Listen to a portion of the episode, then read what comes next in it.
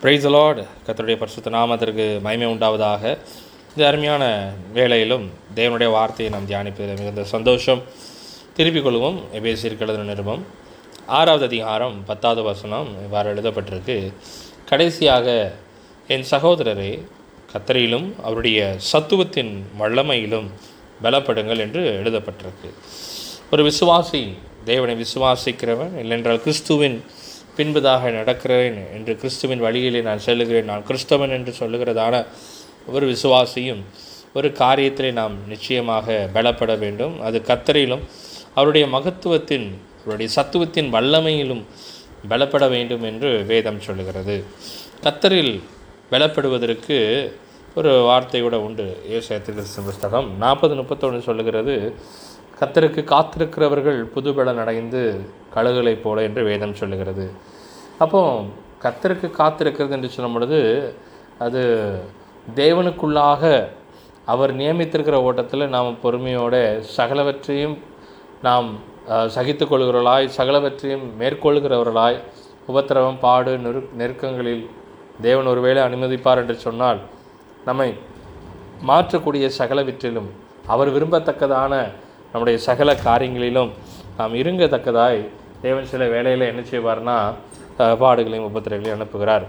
அது நம்ம நிச்சயம் பலப்படுத்தும். சரி அது ஒரு புறம் இருக்கட்டும். ஆனால் ஏன் இந்த கத்தரில் பலப்பட சொல்கிறார்? ஏன் இந்த சத்துவத்தின் வல்லமையிலும் பலப்பட வேண்டும் என்று சொல்கிறார் என்றால் ஒவ்வொருவரும் ஒவ்வொரு கிறிஸ்துவர்களும் நாம் என்ன செய்கிறோம் என்று சொன்னால் கிறிஸ்துவுக்காக இல்லைன்றால் கிறிஸ்துவின் நிமித்தமாக இல்லைன்ற உலகத்தை அதிபதியாக இருக்கிறதான பிசாசை எதிர்த்து நிற்கிறவர்களாக என்ன செய்கிறோம் காணப்படுகிறோம். இப்பொழுது எடுத்துக்கொள்ளலாம். வாசிக்க வேண்டிய வசனம். எபேசியர்கள் நிறுவம் ஆறாவது அதிகாரம். பன்னிரெண்டாவது வசனத்தை வாசிக்கலாம். எபேசியர் ஆறு பன்னிரெண்டு அதில் எப்படி எழுதப்பட்டிருக்கு? ஏனெனில் மாம்சத்தோடும் இரத்தத்தோடும் அல்ல துறைத்தொடங்களோடும் அதிகாரங்களோடும் இப்பிரபஞ்சத்தின் அந்தகார லோகபாதி லோகாதிபதிகளோடும் வான மண்டலத்தில் உள்ள பொல்லாத ஆவிகளின் சேனைகளோடும் நமக்கு போராட்டம் உண்டு என்று வேதம் சொல்லுகிறது. அப்போ ஏன் இதை பலப்படுத்த சொல்லுகிறார்? அவருடைய கத்தரிலும் அவருடைய வல்லமையிலும் பலப்படுங்கள் என்று ஏன் சொல்கிறாரு அது எப்படி பலப்படணுங்கிறத பார்க்குறதுக்கு முன்பதாக ஏன் அதை செய்கிறார்? ஏன் நமக்கு தேவைங்கிறத பார்த்தா தான் எப்படி வேணுங்கிறத நம்ம பார்க்க முடியும். ஏன் ஃபஸ்ட்டு தேவை?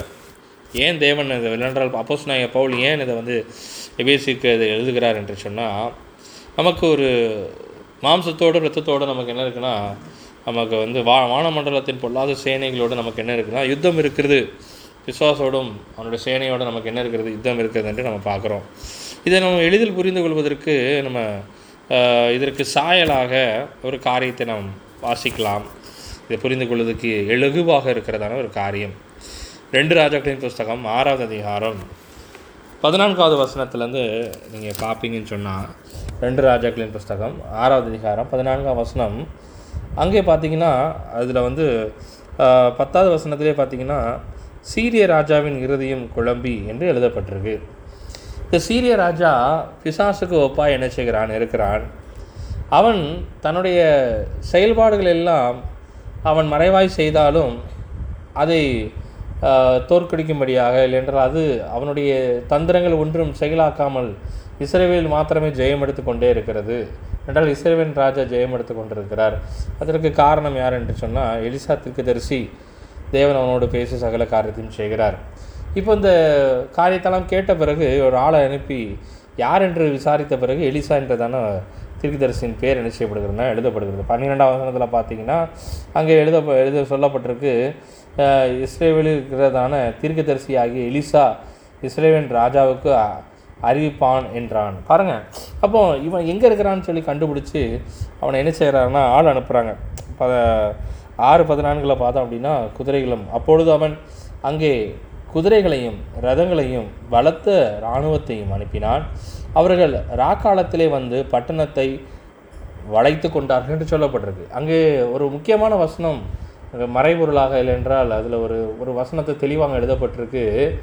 அவன் அனுப்பினான் என்று சொல்லப்பட்டிருக்கு. அவன் வரல. இந்த சீரிய ராஜா வரல. லூசிஃபர் இல்லை என்றால் பிசாசானவன் நேரடியாக வருவதில்லை.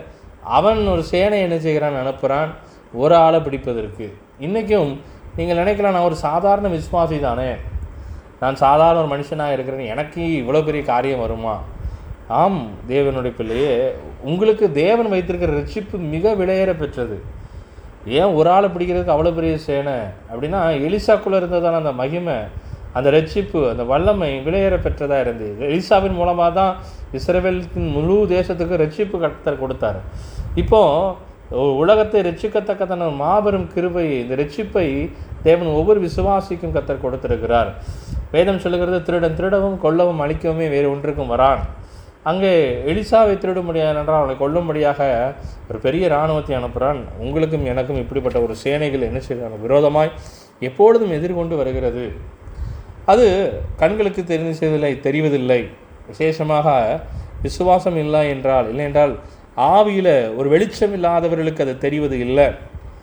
உதாரணத்துக்கு பதினைந்தாம் வசனத்தை வாசிங்க அப்படின்னா ஆறு பதினஞ்சு சொல்லப்படுகிறது தேவனுடைய மனுஷனின் வேலைக்காரன் அதிகாலமே எழுந்து வெளியிலே புறப்பட்டுகையில் இதோ இராணுவமும் குதிரைகளும் ரதங்களும் பட்டணத்தை சுற்றி கொண்டிருக்க கண்டான். அப்பொழுது வேலைக்காரன் அவனை நோக்கி ஐயோ என் ஆண்டவனே என்ன செய்யவோம்? என்றான். அதற்கு அவன் பயப்படாது என்று சொல்கிறான் அது அதாவது பிரச்சனைகள் மட்டும் தான் அவன் பார்க்குறான். நம்மளும் சில நேரங்களில் பிரச்சனையை மட்டும் சொல்லிக்கிட்டே இருக்கோம். ஒரு விசுவாசிக்கு இது வருது அது வருது. ஏன் வருகிறது? அப்படிங்கிறத நம்ம நிறைய பேர் பார்க்குறது. இல்லை என்றால் அது எப்படி ஜெயிப்பிக்கு ஜெயிக்கிறது அப்படிங்கிறத நிறைய விஷயங்கள் யோசிக்கிறது இல்லை. ஆனால் அது எலிசா ஒரு வார்த்தை சொல்கிறான் பயப்படாதே என்று சொல்கிறான். அதுதான் அவனுடைய ஆட்டிடியூடாக இருந்துச்சு. ஏன் அப்படின்னா அவன் கர்த்தரிலும் அவருடைய மகிமையிலும் பலப்பட்டவனாய் காணப்படுகிறான். அவன் பலப்பட்டவனாக என்ன செய்கிறான்னா காணப்பட்டு அவன் கத்திற்காக அவன் வைராக்கியமாய் நிற்கிறத என்ன செய்ய முடிகிறதுனா பார்க்க முடிகிறது. பதினேழாம் வசனத்தில் பார்க்கும் பொழுது அவர் ஒரு விண்ணப்பம் பண்ணுகிறார். கத்தார் அவனுடைய கண்களை என்ன செய்யும்னா திறந்திரலும் என்று சொல்லப்படுகிறது. கத்தர் அந்த வேலைக்காரன் கண்களை திறந்தார்.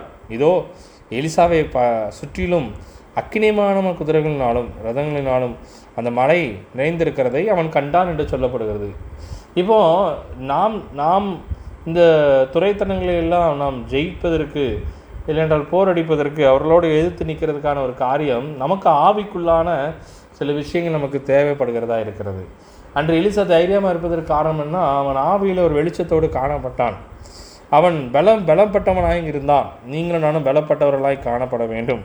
இந்த பலப்படுகிறவர்களாய் இருப்பதற்கு சில விஷயங்கள் நமக்கு அவசியமாக என்ன செய்கிறதுனா இருக்கிறது. அதை பார்ப்பதற்கு முன்பதாக அந்த ஆறாவது அதிகாரம் பார்த்தீங்கன்னா பத்தொம்போதுலேருந்து இருபத்தோரு வரைக்கும் நீங்கள் பார்ப்பீங்க அப்படின்னா அவர் சொல்லுகிறார் ஒரு வார்த்தை அப்பொழுது எலிசா அவர்களை நோக்கி இது வழி அல்ல. இப்போ இவனை பிடிக்க வந்ததான சீரிய நாட்டு படை சீரிய நாட்டு ராஜா வரல மீண்டும் சொல்லுகிற ராஜா வரல படை தான் வருது. இப்போ சில நேரம் பிசாசானவன் நேரடியாக வருவது இல்லை அவருடைய கொண்டு சில மனிதர்கள் மூலமாக சில பிரச்சனைகள் போராட்டங்கள் எல்லாம் என்ன செய்யலாம் வரலாம். இல்லாத பொல்லாத பேசலாம். இருதயத்தை கரைந்து போகத்தக்கதாக இவங்களை பயமுறுத்தலாம். சகல காரியத்தையும் செய்யலாம். ஆனால் ஒரு காரியத்தை நீங்கள் மறந்துவிடக்கூடாது. அவன் என்னதான் செய்தாலும் உங்களுக்குள்ளே இருக்கிறதான தேவன் பெரியவராக என்ன செய்கிறாரு இருக்கிறார். ஆனால் நம்ம என்ன செய்ய வேண்டியது இருக்குன்னா இந்த மனுஷனுக்கு நல்வழியை காண்பிக்க வேண்டும். எலிசா சொல்லுகிறான் பத்தொன்பதாம் வசனத்தில் இது வழி அல்ல. நமக்கு தெரியும் யார் வழி? என்று சொல்லி. இயேசுதான் வழி சத்தியம் ஜீவம் என்று சொல்லப்படுகிறது. இப்போ இந்த எலிசா இந்த படையெல்லாம் என்ன செய்கிறான்? குருட்டாக்குகிறான். அவனை ச அந்த சரியான வழியில் கொண்டு போய் எங்கே சேர்க்கிறான்னு சொன்னால் இஸ்ரேவேலின் ராஜாவின் இடத்துல சேர்க்கிறான்.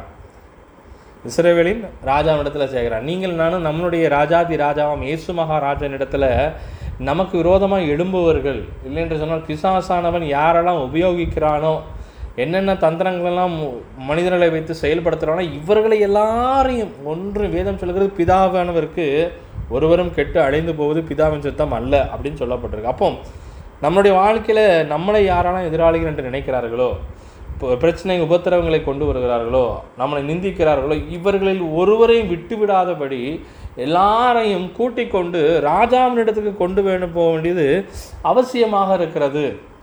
அந்த அந்த ராஜாவினிடத்துக்கு கொண்டு போன பிறகு அங்கே ஒரு விருந்து நடக்கிறது. எனக்கு பிரியமானவர்களை வெளிப்படத்தில் விசேஷத்தில் பார்ப்போம்னு சொன்னால் ஆட்டுக்குட்டியானவருடைய கல்யாண விருந்து ஒன்று இருக்கிறது. இந்த விருந்துக்கு நீங்களும் நானும் மாத்திரமல்ல நமக்கு விரோதமாக எழும்புபவர்களையும் கூட்டி கொண்டு போக வேண்டியது அவசியமாக இருக்கிறது. நமக்கு விரோதமாக எழும்புகிறவர்கள் நிச்சயமாக நமக்கு கசப்பான காரியங்களை கொடுத்திருப்பார்கள். அவர்களை மன்னித்து மறந்து அவர்களை நேசித்து அவர்கள் திரும்பி நேசிக்காமல் குத்தினாலும் மீண்டும் மீண்டும் மீண்டுமாக தேவன் நம்மளை நேசித்து நம்மளை பாதுகாக்கிறதை போல இல்லைன்னா அன்பு காட்டுவதைப் போல நாமும் அவர்களுக்கு சகலவற்றையும் செய்ய வேண்டியதான ஒரு முதிர்த்தியான ஒரு நிலைமைக்கு ஒவ்வொரு கிறிஸ்தவர்களும் வர வேண்டியதாக இருக்கிறது. இந்த நிலைமைக்கு வந்த பிறகு தான் நாம் அவர்களை கொண்டு போக முடியும். அப்போ நான் இதெல்லாம் செய்வதற்கு எனக்கு ஒரு காரியம் அவசியமாக இருக்கிறது. நான் பலப்படணும். கத்தரில் பலப்படணும். ஒரு ஒரு ஒரு குத்து சண்டை வீரர் நீங்கள் எடுத்துக்கிட்டீங்க அப்படின்னா அவர் ஒரு இன்னொரு ஒரு குத்துச்சண்டை வீரரோடு ஒரு பயிற்சி இருக்கணும். ஒரு கோச்சோட என்ன சொன்னால் பயிற்சி இருக்கணும். அந்த கோச்சு நிச்சயமாக குத்துச்சண்டை வீரராக இருந்திருக்கணும். சில போட்டிகளாக ஜெயித்திருப்பார். அவர் தான் நமக்கு என்ன செய்வார்னா கோச் பண்ணுவார். இப்போ நமக்கு பரிசுத்த ஆவியாகிய தேவன் நமக்கு என்ன செய்கிறாருன்னா கோச் பண்ணுறவராக இருக்கிறார். வேதம் சொல்லுகிற இயேசு கிறிஸ்து உலகத்தை ஜெயித்தார் என்று சொல்லப்படுகிறது. இந்த உலகத்தை ஜெயிக்க வைத்ததான பரிசுத்த ஆவியானவர் என்றால் உலகம் ஜெயித்ததன் மூலமாக கிறிஸ்து உலகத்தை ஜெயித்ததுனால நமக்கு பரிசாக கொடுக்கப்பட்டதான பரிசுத்த ஆவியானவர் நமக்கு ஒரு பெரிய தேற்றவாளனாக இருக்கிறார். நமக்கு சகல சத்தியத்திலும் போதித்து நடத்துகிற ஒரு கோச்சாக என்ன செய்கிறார்? இருக்கிறார். அவர் நமக்கு என்ன செய்கிறார்னா எல்லா துறைத்திறங்களும் அதிகாரங்களும் எல்லாம் மேற்கொள்ளத்தக்கதான சில விஷயங்களை நமக்கு கற்றுக் கொடுக்கிறார். அது என்ன என்று சொல்லி நம்ம பார்க்கலாம். உதாரணத்துக்கு எபேசியன் புஸ்தகம் ஆறாவது அதிகாரம். எபேசியர் எழுதின நிருபம் ஆறாவது அதிகாரம் பதினோராவது வசனத்தில் பார்க்கும் பொழுது நம்ம முழுமையான தேவனுடைய சர்வாயுத தர்க சர்வாயுத வர்க்கத்தை நாம் தரித்து கொள்ளுவர்களாக இருக்க வேண்டும் என்று சொல்லப்படுகிறது. அப்போ நாம் இந்த சர்வாயுத வர்க்கத்தை தரிக்கிறவர்களாம் இருக்க வேண்டியது அவசியமாக இருக்கிறது. இந்த ஆறு பருவங்களை பார்க்கும்போது சர்வாயுத வர்க்கத்தை ஒருவன் என்ன செய்ய வேண்டுமாம்? தவித்து கொள்ள வேண்டும். ஏன்? அவன் தேவனுக்குள்ளாக பலன் அடைகிறான் என்று சொன்னால் கத்தருக்குள்ளும் தேவனுடைய வல்லமையிலும் பலன் அடைகிறவனாக இருக்கிறான் என்று சொன்னால் அவன் என்ன செய்ய வேண்டும்? இந்த சர்வாயத்தை தரித்து கொண்டிருந்தால் தான் ஜெயிக்க முடியும். நம்ம முதலே பார்த்தோம் நமக்கு வந்து பொல்லாத சேனைகளோடு நம்ம என்ன செய்ய நமக்கு யுத்தங்கள் இருக்கிறது என்று பார்த்தோம். அப்போ ஆறு பதினொன்றில் பார்த்ததை போல் நாம் என்ன செய்ய வேண்டியதாக இருக்கிறது? நாம் பிசாசுக்கு தந்திரங்களோடு எதிர்த்து நிற்க திராணி உள்ளவர்களாக இருக்கும்படி தேவருடைய சர்வாயுத வர்க்கத்தை தரித்து கொள்ளுங்கள் என்று வேதம் சொல்லுகிறது ஏனெனில் மாம்சத்தோடு ரத்தத்தோடு நம்ம ஏற்கனவே வாசித்தோம். அப்போ இதை நாம் என்ன செய்ய வேண்டும்? தரித்து கொள்ள வேண்டும். ஏன்? பதிமூணாம் வசனத்தில் பார்க்கும் பொழுது ஆகையால் தீங்கு நாளில் அவைகளை நீங்கள் எதிர்த்து நிற்கவும் சகலத்தை செய்து முடிக்கத்தக்க முடித்தவர்களாய் நிற்கவும் திராணி உள்ளவர்களாகும்படிக்கு தேவனுடைய சர்வாயுத வர்க்கத்தை எடுத்துக்கொள்ளுங்கள் என்று சொல்லப்படுகிறது. அப்போ தீங்கு நாளில் நிற்கிறதுக்கான ஒரு சர்வாயுத வர்க்கம் நமக்கு என்ன செய்யப்படுதுன்னா தேவைப்படுது. தீங்கு நாள் என்று சொன்னால் இப்போ இருக்கிற காலம் தான். கலாத்தியர் ஒன்று நாளில் வாசித்தீங்கன்னு சொன்னால் இப்பொழுது இருக்கிற காலம் தீங்கு காலமாக இருக்கிறது. தீமையானது மட்டுமே இந்த உலகத்திலே காணப்படுகிறது. அது தீங்கான காலமாக என்ன செய்கிறது? இருக்கிறது என்று நம்ம பார்க்குறோம். கலாச்சாரம் அஞ்சு பதினாறுலேயும் அதைத்தான் எழுதப்பட்டிருக்கு. தாவிதுக்கு ஒரு தீங்கு நாள் வந்துச்சு. ரெண்டு சாமியலின் புஸ்தகம் பதினோராவது அதிகாரம் ரெண்டாவது வசனத்தில் ராஜா அவனுடைய அவனுடைய வீட்டுக்கு உப்பறையில் நிற்கும் பொழுது என்ன செய்கிறான்? பாவத்திற்கு விழுந்து போகிறதுக்கான வாய்ப்பு அவனுக்கு என்ன செய்கிறதுனா கிடைக்கிறது. காரணம் அந்த வேளையில் அவன் சர்வாயுத வர்க்கத்தை அவன் தரித்தவனாய் காணப்பட்டான். இல்லை காணப்படலை. அங்கே யுத்தம் நடந்துக்கிட்டு இருக்கு. ஊரியா யுத்தத்தில் இருக்கிறான். அவனுடைய படைத்தலைவர்கள் யுத்தத்தில் இருக்கிறாங்க. ஆனால் இவன் மட்டும் என்ன செய்கிறான்னு யுத்தத்தில் இல்லை. ஏன்னா அவர் சர்வா அவர் யுத்தத்துக்கும் போகலை சர்வாயுத வர்க்கத்தையும் தரிக்கலை. அப்போது எப்போலாம் ஒரு சர்வாயுத வர்க்கத்தை நாம் கலட்டி வைக்கிறோமோ இல்லைன்றால் அதை அணிந்து கொள்ளாமல் இருக்கிறோமோ வேதம் சொல்கிறது பிசாசானவன் எவனை விழுங்கலாமோ என்று என்ன செய்வாரானா பயத்தை எடுக்கிறவனாய் சுற்றி திருக்கிறான் என்று ஒன்று பேர் அஞ்சு ஆறு எட்டில் நமக்கு ஒரு பெரிய எச்சரிப்பின் சத்தத்தை அவர் நினைச்சிறாருன்னா கொடுக்குறாரு. அதுக்கப்புறம் பார்த்தீங்கன்னா ஆதி பெற்றோர் ஆதியாமத்தின் புஸ்தகம் மூன்றாவது அதிகாரம் ஒன்றாவது வசனத்தில் பார்க்குறோம். சர்ப்பமானது தந்திரம் உள்ளதா என்று சொல்லி ஏவாள் என்ன செய்யுதுன்னா வஞ்சித்தது. ஆதாமையும் வஞ்சித்தது. அவர்கள் சர்வாயுத வர்க்கத்தை இழந்து போனார்கள். அவர்கள் நிர்வாகிகள் என்று கண்டார்கள். எல்லாவற்றையும் உரிந்தவனாய் உரிந்து விட்டவனாய் காணப்பட்டது. அவர்கள் மகிமையின் ஆடை உணிந்தவர்களாய் காணப்பட்டார்கள். தங்கள் நிர்வாணி என்று தெரியத்தக்கா தெரியத தெரியக்கூடாத அளவுக்கு அவர்கள் தேவனுடைய மகிமையினால் நிறைந்தவர்களாய் காணப்பட்டார்கள். எப்படி இயேசு கிறிஸ்து மறுபடி மறுமுழுப மலையில் அவருடைய அங்கி முதற்கொண்டும் மகிமையாய் வெண்ணெய் இப்போ வெண்மையாய் அது ஜொலிக்கப்பட்டதைப் போல் அவருடைய சரீரமும் காணப்பட்டது. அவர்களை அதை இழந்து போகத்தக்கதாய் தந்திரமாய் செயல்பட்டான். இப்பொழுதும் பிசாசனவன் விழுங்குறதுக்கு எல்லா காரியத்தையும் அவன் செய்கிறான். நீங்களும் நானும் ஜாக்கிரதையாக இருக்க வேண்டும். ஆகையால் இந்த சர்வாயுத வர்க்கத்தை நாம் தரித்து கொள்ள வேண்டியது அவசியமாக என்ன செய்கிறதுனா இருக்கிறது. முதல் காரியத்தை பார்க்கும் பொழுது எபேசியர் ஆறு பதினாலில் அங்கே சொல்லப்படுகிறது சத்தியம் என்னும் கச்சை என்று வேதம் சொல்லுகிறது. உங்கள் அறையில் என்ன செய்யணும்? கட்டினவர்களாய். அப்படின்னு நினைச்சு வேதம் சொல்லுகிறது. சத்தியம் என்றதுனா சத் சத்தியத்தை அறிவீர்கள். சத்தியம் உங்களை என்ன செய்யும்னா விடுதலையாக்கம் என்று சொல்லப்படுகிறது. எதுலேருந்து சத்தியம்? சத்தியம் என்று சொன்னால் அங்கே ஒரு சத்தியம் என்றால் உண்மை. உண்மைன்னு சொன்னால் ஒரு பொய் ஒன்று உண்டு. அப்போ அந்த பொய் என்று யாருன்னா பிசாசனமாக இருக்கிறான் அவன் பொய்யனும் பொய்க்கு பிதாவமாக என்ன செய்கிறான்? இருக்கிறான். அவன் நிறைய பொய் சொல்லிக்கிட்டே இருப்பான். நீ உன்னால் பரிசுத்தமாக வாழ முடியாதுன்னு ஒரு பெரிய பொய் சொல்லுவான். உன்னால் நீ நீதிமான் இல்லைங்கிற ஒரு பொய் சொல்லுவான். நீ சபிக்கப்பட்டவன் என்று பொய் சொல்லுவான்.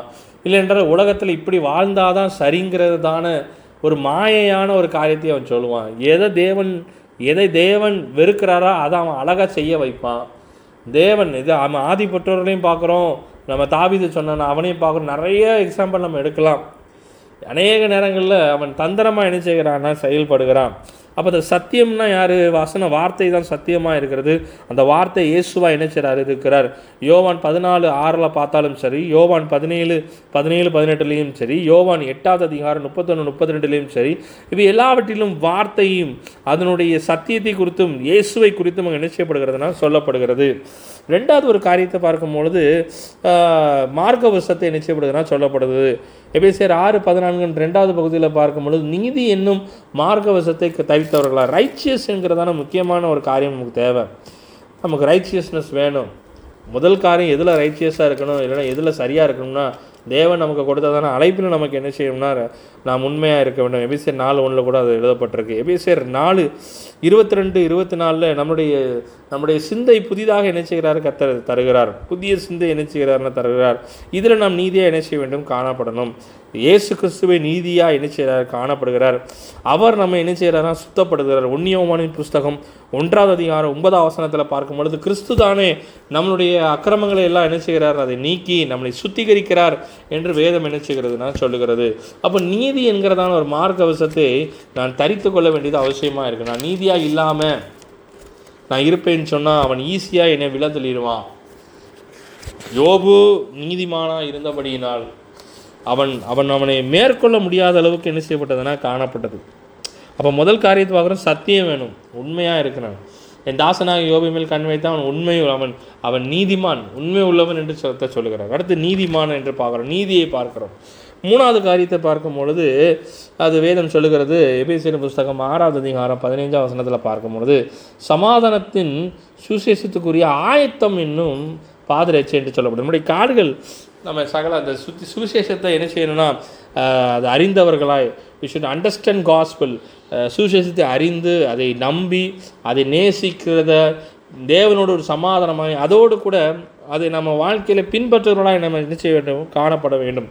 வெளிப்படுத்தின விசேஷம். பன்னிரெண்டு பதினொன்று சொல்லுகிறது. பார்த்தீங்கன்னா ஏஸ் ஆட்டுக்குட்டி ஆனவருடைய இரத்தத்தினால் துவைக்கப்பட்டவர்களா என்று வேதம் எல்லாவற்றையும் ஜெயித்தவர்களா என்று என்ன செய்யப்படுதுன்னா சொல்லப்படுகிறது. அப்போது இந்த இந்த இந்த ஆய் சுவிசேஷத்தின் மூலமாக ஏதேனும் காரியங்கள் வரும் பொழுது அது மரணமாக இருந்தாலும் சரி இல்லை எல்லா விதமான உபத்திரங்கள் இருந்தாலும் சரி அதை மேற்கொள்ளுவர்களாய் என்ன செய்யப்பட வேண்டும்? காணப்பட வேண்டும். நான்காவது ஒரு காரியத்தை பார்க்கும் பொழுது ஷீல்ட் ஆஃப் ஃபெய்த் அது வந்து விசுவாசம் என்னும் தானே ஒரு கேடகத்தை என்ன செய்யப்படுகிறது? சொல்லப்படுகிறது. எனக்கு அருமையான தேவனுடைய பிள்ளையே அங்கே பார்க்கும் பொழுது ஆறாவது அதிகாரம் பதினாறாம் வசனத்தை கூட நான் வாசிக்கிறேன். பொல்லாங்கன் எய்யும் அக்கினிய ஆஸ்திரங்களை எல்லாம் அவித்து போடத்தக்கதாய் எல்லாவற்றிற்கும் மேலாக விசுவாசம் என்னும் கேடகத்தை பிடித்து கொண்டவர்களாய் நில்லுங்கள் என்று வேதம் சொல்லுகிறது. விசுவாசம் இல்லாமல் தேவனை தரிசிக்க முடியாது. விசுவாசம் இஸ் அ ஃபவுண்டேஷன் அதை நம்ம நிச்சயமாக நம்ம என்ன செய்ய வேண்டும்னா காணப்பட வேண்டும். அப்போ விசுவாசத்தை நிலைத்திருக்க வேண்டும். ஒன்று பேர் அஞ்சு முதல்ல பார்க்குற நிலைத்திருக்க வேண்டும். தேவன் என்னோடு இருக்கிறார்ன்ற ஒரு காரியத்தை நமக்கு வேணும். அப்புறம் எபிரேயர் எபிரேயரின் புஸ்தகம் பதினோராவது அதிகாரம். ஒன்று சொல்லுகிறது விசுவாசம் என்பது நம்பப்படுகிற உறுதி காணப்படாதுன்னு நிச்சயமாக இருக்கிறது. அதே எபிரேயரில் பார்த்தீங்க பதினொன்றில் இருபத்தி நாலு முதல் முப்பத்தி நாலு வரைக்கும் பார்த்தீங்கன்னா மோசையும் அதனுடைய விசுவாசம் ஆனால் அந்த இஸ்ரேல் ஜனத்தினுடைய காரியங்கள்லாம் என்ன செய்ய முடியும் பார்க்க முடியும். விசுவாசம் இல்லாமல் ஜெயம் இல்லை. விசுவாசம் இல்லாமல் ஒரு ஜெய வாழ்க்கை இல்லை. மோசை முதற்கொண்டு யோசுவாவை பார்த்தீங்கனாலும் அவர்கள் போய் கடைசி செட்டில் ஆகிற வரைக்கும் பார்த்தாலும் அங்கே பார்க்கப்படுகிற ஒரு விஷயம் என்னென்றால் எப்பொழுதும் எழுப்பிக் கொண்டே இருக்கிறார்கள். ஆனால் எல்லா நேரத்திலும் எழும்பினவர்கள் எல்லாரையும் முறியடிக்கத்தக்கதான சர்வாயத்தை தரித்தவர்களாய் காணப்பட்டார்கள். விசுவாசம் இருந்தபடினால் ஜெயம் உண்டு. அடுத்தது ஹெல்மெட் ஆஃப் சால்வேஷன் ரட்சிப்பு என்னும் என்னதுன்னா தலை சீராக நமக்கு என்ன செய்ய வேண்டும்? காணப்பட வேண்டும். ஏசியா ஐம்பத்தி ஒம்பது பதினேழில் நம்ம பார்க்குறோம். ஏசு கிறிஸ்துவை நமக்கு அப்புறம் பார்த்தீங்கன்னா அவர் ரட்சகப்பர ரட்சகராக இருக்கிறார். லூக்காவின் புஸ்தகம் ரெண்டு நு ரெண்டு முப்பதில் கூட பார்க்குறோம். இயேசு தான் ரட்சிப்பு என்று நம்ம பார்க்குறோம். ஒன்று குறைஞ்சர் ஒன்று முப்பதும் சரி ரெண்டு திமுத்தி ரெண்டு பத்திலையும் சரி. அந்த ரட்சிப்பை குறித்தும் கிறிஸ்து தானே ரட்சிப்பு என்கிறதான காரியத்தை நம்ம என்ன செய்கிறோம்? பார்க்க முடிகிறது. அடுத்து கடைசியாக பார்க்கும் பொழுது எபேசியன் புஸ்தகம் ஆறு பதினேழில் பார்க்கும் பொழுது ரட்சணியம் என்னும் தலைச்சீராவையும் தேவ தேவ வசனமாகிய ஆவியின் பட்டயத்தை எடுத்துக்கொள்ளுங்கள் என்று சொல்லப்படுது. கடைசியாக ஆவியின் பட்டயம். இந்த ஆவியின் பட்டயம் வந்து தேவனுடைய வார்த்தையாக மீண்டும் என்ன செய்யலாம்? நம்ம பார்க்கலாம். இந்த ஆவியின் பட்டயம் இருபுறமும் கருக்குல பட்டயம் என்று வேதம் சொல்கிறது. இந்த வசனத்தை. இயேசு இந்த வசனத்தை என்ன செஞ்சா உபயோகிக்கிறார். மத்திய எழுதின சுவிசேஷம் நாலாவது அதிகாரம் ஒன்று முதல் பதினோரு வசனத்தில் பார்த்தீங்கன்னா இயேசு கிறிஸ்து பிசாசை வார்த்தையினால ஜெயிக்கிறான். இன்னும் சொல்ல போனால் பிசாசும் வார்த்தையை தான் எடுத்து சொல்லுது. நீர் தாழ குதியும். அப்பொழுது என்ன செய்வார்கள்? தூதர்கள் உண்மை தாங்கிக் கொள்வார்களே என்று என்ன செய்யப்படுகிறதுனா சொல்லப்படுகிறது. அப்போ தேவன் வார்த்தையினாலே அவனை ஜெயிக்கிறார். இன்றைக்கி நாமும் வார்த்தையினால் நிறைந்தவர்களாக நம்ம என்ன செய்ய வேண்டும்னா காணப்பட வேண்டும். இந்த ப வார்த்தை ஆவியாகிய ஆவியின் மூலமாக ஆவியானவர் சகல ஆழங்களையும் நமக்கு என்ன செய்யறா கற்றுக் கொடுக்குறவராக இருக்கிறார். குலசீர் மூணு பதினாறும் சரி ஒன்று குறைந்தியர் ரெண்டு பத்து முதல் பதினாலு வரைக்கும் நீங்கள் வாசித்தீங்க அப்படின்னா இந்த இந்த இந்த ஆயுதத்தை குறித்து ரொம்ப தெளிவான ஒரு காரியம் உண்டு. அப்போ இதையெல்லாம் நான் தரித்து கொண்டது மாத்திரமில்லை இதை நான் செயலாக அதை தரித்து கொண்டு நான் ப்ராக்டிஸ் பண்ணுகிறவனாய் காணப்படணும். என்னுடைய வாழ்க்கையில் அதை அப்ளை பண்ணுகிறவனாய் காணப்படணும். உதாரணத்துக்கு ஒரு ஒரு ஒரு வீரன் இருக்கிறான் அவனுக்கு நல்ல பயிற்சி தெரியும் அவனுக்கு சாரில் நல்ல சண்டை பயிற்சி தெரியும்னா எல்லா அணி எல்லா கவசத்தையும் அணிந்து கொண்டவன் நல்ல பயிற்சி செய்தால்தான் அவன் போர்க்களத்தில் நிற்கும் பொழுதும் அதையெல்லாம் அணிந்து பயிற்சி செய்ய முடியும். எனக்கு வந்து பயிற்சி இருக்குது எனக்கு அதெல்லாம் நான் அணிந்து என்னால் பண்ண முடியாதுன்னு சொன்னால் அது முடியாத காரியம். அப்போ இதெல்லாம் அறிந்து கொண்டு நாம் செய்யம் எடுக்கும் பொழுது கத்தருக்குள்ளாக நம்ம என்ன செய்ய முடியும்? ஆக முடியும். அப்போ இதை நான் தரித்து கொண்டு நான் எக்ஸசைஸ் பண்ணும்பொழுது தான் அதை தொடர்ச்சியாக நான் செயல்படுத்த படுத்து தான் அவருடைய வல்லமையில் நான் என்ன செய்கிறேன்? பலன் அடைகிறேன். கர்த்தரிலும் அவருடைய சத்துவ சத்துவத்தின் வல்லமையிலும் என்று பார்க்குறோமே சத்துவத்தின் வல்லமையிலும் பலப்படுவது என்று சொன்னால் கத்தருக்குள்ளாகவும் இதிலே நான் பலப்படுவதற்கு நான் சர்வாயத்தை தரித்து இதை நான் ஒவ்வொரு நாளும் இதை நான் எக்ஸசைஸ் பண்ணும் பொழுது ஒவ்வொரு நாளும் இதை நான் பயன்படுத்தும் போது ஒவ்வொரு நாளும் இதை நான் எடுத்து என்னுடைய கிறிஸ்துவ வாழ்க்கையில் நான் ஜெயம் எடுக்கும் பொழுது அதற்கு பிசாசு கொண்டு வர எல்லா தந்திரங்களையும் முறியடித்து ஜெயமுள்ள ஒரு வாழ்க்கை வாழும் பொழுது தானே இந்த பலன் இன்னும் அதிகரித்து கொண்டே இருக்கிறது. பலத்தின் மேல் பலன் அடைந்து என்று வேதம் சொல்லுகிறது. அப்போ நாம் பலத்தின் மேல் பலன் அடைக்கும் பொழுது வேதத்தில் இன்னொரு இடத்துல கூட ஒரு ஓமையை இயேசு கிறிஸ்து சொல்லுவார் பாருங்கள் ஒரு கடைசியாக அந்த ஐந்து தாளந்து கொடுத்தவன் அதை அதிகமாக பெருக்க நிமித்தம் மீதும் மீதியான எல்லா தாளந்தும் அவனுக்கு என்ன செய்யப்படுது? கூடுதலாய் கொடுக்கப்படுகிறது. அதுதான் இதனுடைய சீக்கிரட்டு நீங்கள் எல்லாவற்றையும் தரித்தவர்களாய் இந்த மார்க்க விவசாயத்தை தரித்தவர்களாய் சத்தியம் என்னும் மா சத்தியத்தை நீங்கள் தரித்தவர்களாய் சர்வாயுத வர்க்கத்தை நினைச்ச வேண்டும். தரித்தவர்களாய் சத்தியம் என்று மார்க்க விவசாய கட்சியை தரித்தவர்களாய் நீதி என்றிருந்த மார்க்க விவசாயி தரித்தவர்களாய். அதுக்கப்புறம் பார்த்தீங்கன்னா சுசேஷம் என்கிறதான இந்த உன்னுடைய பாதரட்சியை நான் இருக்க வேண்டும். விசுவாசம் என்னும் கேடகம் தலைச்சீராக ரட்சிப்பு இருக்க வேண்டும். வசனம் அது ஆவியின் பட்டை என்கிறதான வசனம் இதெல்லாம் நம்ம இருந்து ஒவ்வொரு நாளும் ஒவ்வொரு நாளும் டெய்லி அதை ப்ராக்டிஸ் பண்ண பண்ண பண்ணதான். ஒரு நாள் அது ஜெயம் எடுக்க முடியும். எலிசாயில் வாழ்க்கையில் பார்க்குறோம். பெரிய சேனை வந்தாலும் அவனை மேற்கொள்ளலை. மாறாக எல்லா சேனையும் தே ராஜாவினிடத்தில் திருப்பினதைப் போல நாமும் நமக்கு விரோதமாக எழும்புகிற எல்லா சேனைகளையும் துரத்தனைகளையும் சகல ஜனங்களையும் கத்தருக்கு நேராக நான் திருப்பி ஒரு பெரிய ஜெயத்தின் வாழ்க்கையை கத்தர் உங்களுக்கு தருகிறார்.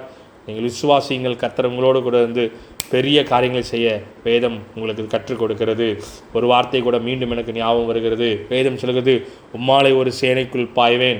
உம்மாலை ஒரு மதலை தாண்டுவேன் என்று சொல்லப்படுகிறது. ஆம் அவராலே ஒரு சேனையை நீங்கள் செய்ய ஜெயிக்கப் போகிறீர்கள். அவர் உங்களோடு இருந்து சகல சத்தியத்தில் நடத்துகிறார். கத்தர் உங்களை ஆசீர்வதிப்பாராக. கத்தர் உங்களோடு இருந்து நடப்புவதாக தேவன் நாமம் மகிமைப்படட்டும். ஆமேன். God bless you